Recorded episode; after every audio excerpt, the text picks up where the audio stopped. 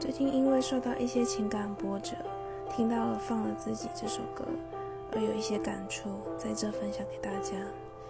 在一段感情里，努力没有结果时，离开就是答案。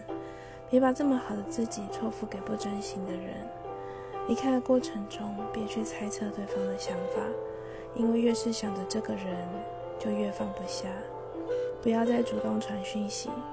联络了，只是证明你不愿面对这段分离。封锁和删除对方，这是让一个人快速离开你生命最好的方式。想完这些，我回过歌词，